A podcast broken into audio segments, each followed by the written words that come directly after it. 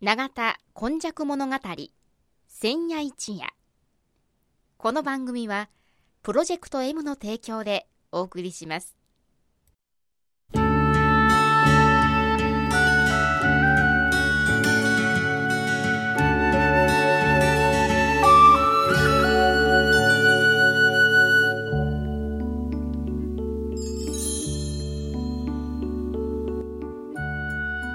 神戸は港があることで多様性のある町となりました。山から海へと注ぎ込む川のある地域には素晴らしい砂間が広がり海の流れと川の流れに相まったこの永田地域一帯も神代の昔から自然の生んだ港がたくさん点在していました。そして港は海外からの素晴らしい知恵や文化をその往来する人々と共に受け入れる場となり豊かな暮らしを生み出していったのです。この番組「永田今昔物語千夜一夜」これはこの地域を育んできたこれらの多様な人々の往来とそしてここが住みよいということで定住してきた人々の培ってきた様々を一人一人の視点で読み解き解析し永田の多様性これがこれからの時代の大きな力になるというこの地の歴史を掘り起こしながら未来予想図を皆様にお届けするという番組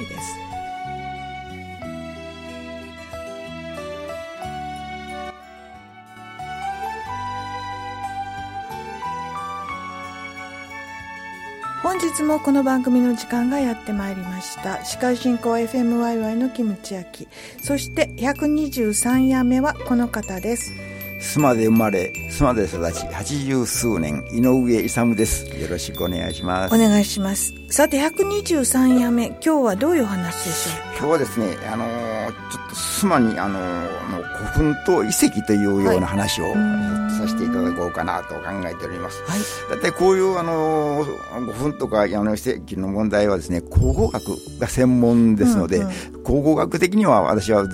全然ちょっとこれは遠い世界ですので、下町から見た、はい、あの、この、古墳とか、はい、あの遺跡をですね、ええ、相撲を中心にちょっとお話をさせていただこうかなということですね。はい。あの、あの、古墳、あの、神戸ではですね、やはりあの、ロマンチックな都市、あの、港町神戸、そういうようなセンスがありましてですね、はい、古墳とですね、あの、遺跡というのはちょっと、あの、合わないようなことがあるんですけども、はい、あそうでなく、やはり神戸にもですね、うん、あの、そういう、その、古墳と遺跡がですね、やはり数たくさんあるというところですね。まずですね、この古墳の話からなりますとですね、これも全国的に有名なのは、あの、堺にあります仁徳天皇御陵ですね。はいはい、これは、あの、あの、世界的に有名で、ええ、まあ、近々、あの、世界遺産にもなろうかというところなんですけど、はい、この古墳は全長は約486メーターぐらいあって、なかなかもう、まあ、でかいものでよく整備されておりますね。はい。えー、この、ちょっといろいろこの古墳で調べてみますとですね、この兵庫県がですね、うん、全国で一番古墳が多いということがちょっと分かりましたね。あらまあ、そうなんですか。えー、それがですね、古墳の、はい、この兵庫県のあの古墳の数がですね、千、えー、いや、えー、1万7647基。うんがあるんだそうです。ちなみにですね、その2番目がですね、あの鳥取県であの1万2546機、3番目が京都府で1万1556機、で4番目が岡山でですね、1万1000機とその時千葉県が5番目で1万機ぐらいがあって、全国全国ではですね、16万以上のこの古墳があるそうなんですね。なるほど。で、あの、これは、あの、こう調べてみますと、やはり、この、あの、いろいろ面白い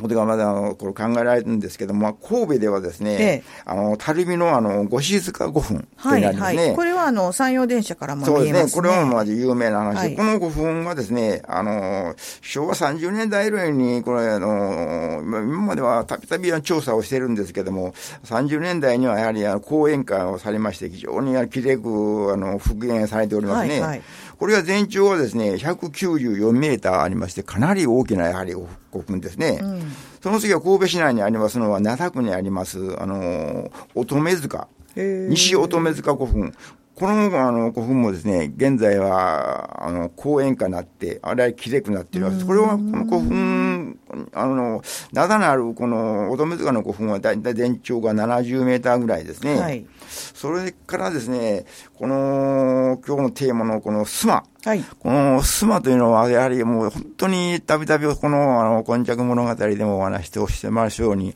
あの、小さなあの面積なんで、俗に言うあの、スマンコというような、あの、ことからもスマという地名が、あの、できたというようなことなんですけど、このスマにもですね、はい、意外と古墳があること、あるんですね。まずですね、この、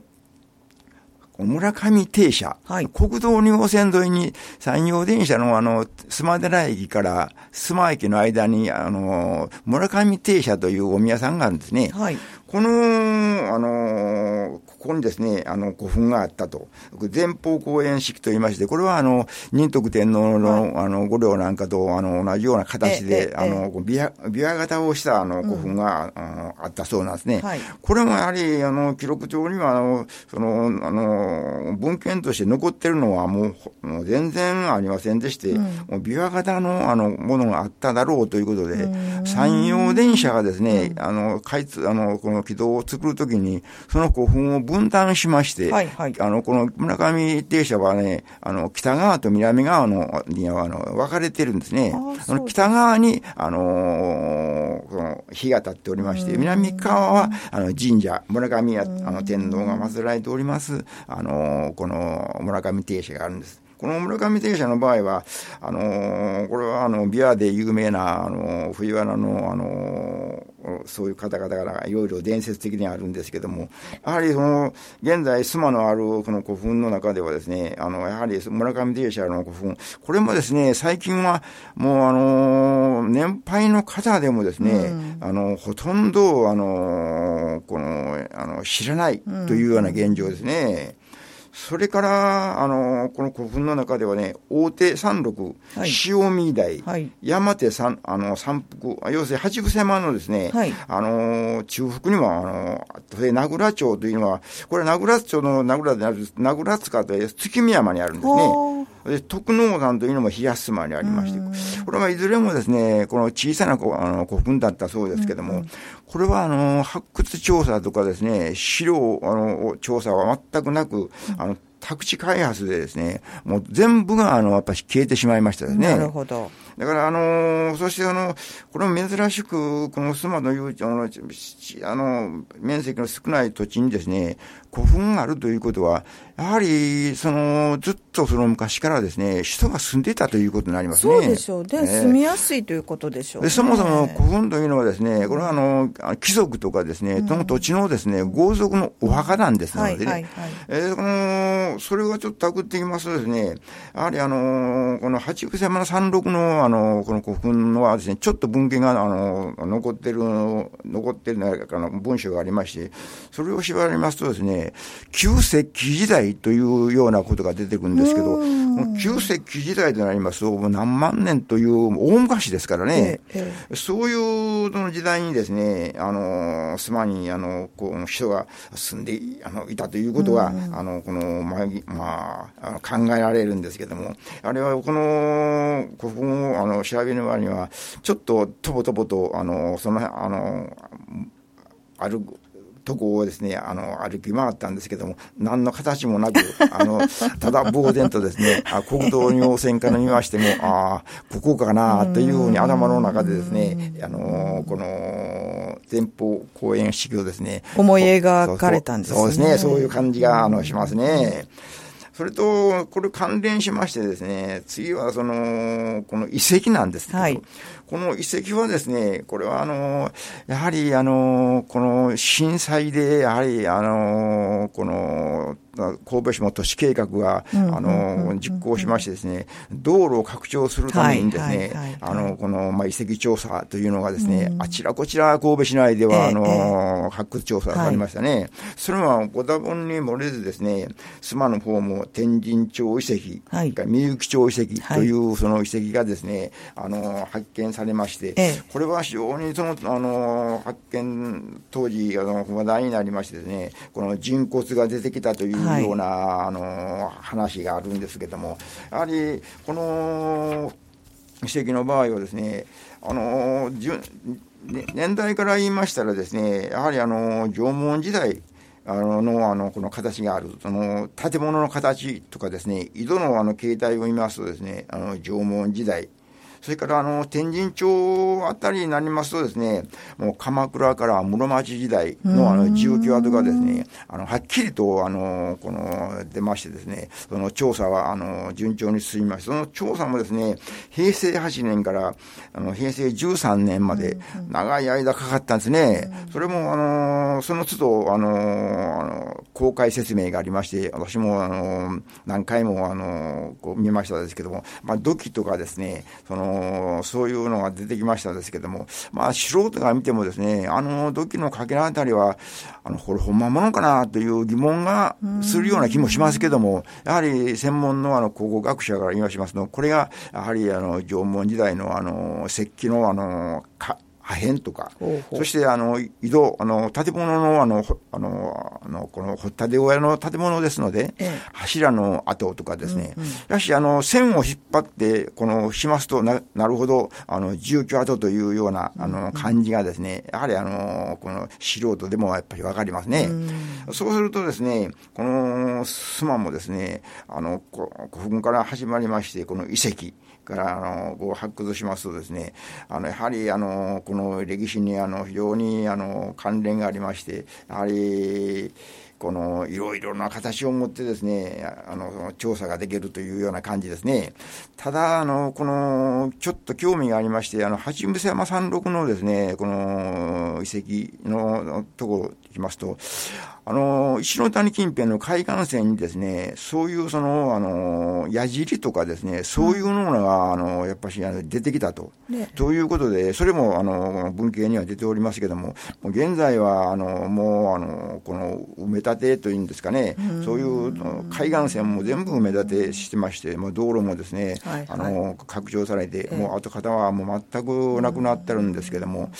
ただ一点、今回、あの、まだ、あの、都市計画でですね、あの、道路がですね、あの、この、幹線が、須磨幹線が利休公園の第二新名につながる工事がありますので、また、須磨のあの、旧警察あたりのあたりは、あの、まだ土地が残っておりますので、あの、私がちょっと、あの、あの、そういう関係者に問い合わせたところ、あまだ、あの、遺跡の可能性があるので、あのこの道路がまたあの工事が始まると調査がする可能性があるというようなことがあのその発掘調査の関係者からあの資料を提供していただきましたね、はい。まあ、そういうことで妻にもですねやはりそういうあの昔から非常にその石器時代から地層が進んでいたというのもですねちょっと興味がある一旦でなかろうかというような感じがしますね。はいえー、まあ土木工事が始まる時にはそういう遺跡調査発掘調査も同時に行われるようになった時代から、えー、昔の方々のお住まいが分かるっていうことも、えー、はっきりとしたようです。今日お話しいただいたのはこの方です。の住人井上勇でした。また来週もお楽しみにしていてください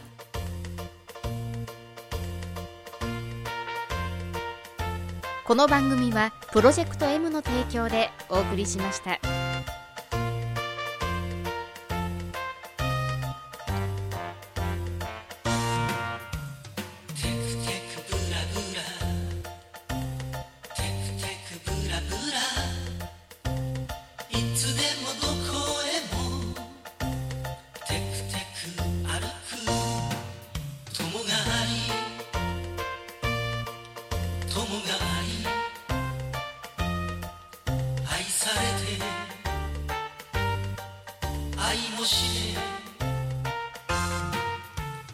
おおらかにさわやかに夢求め街を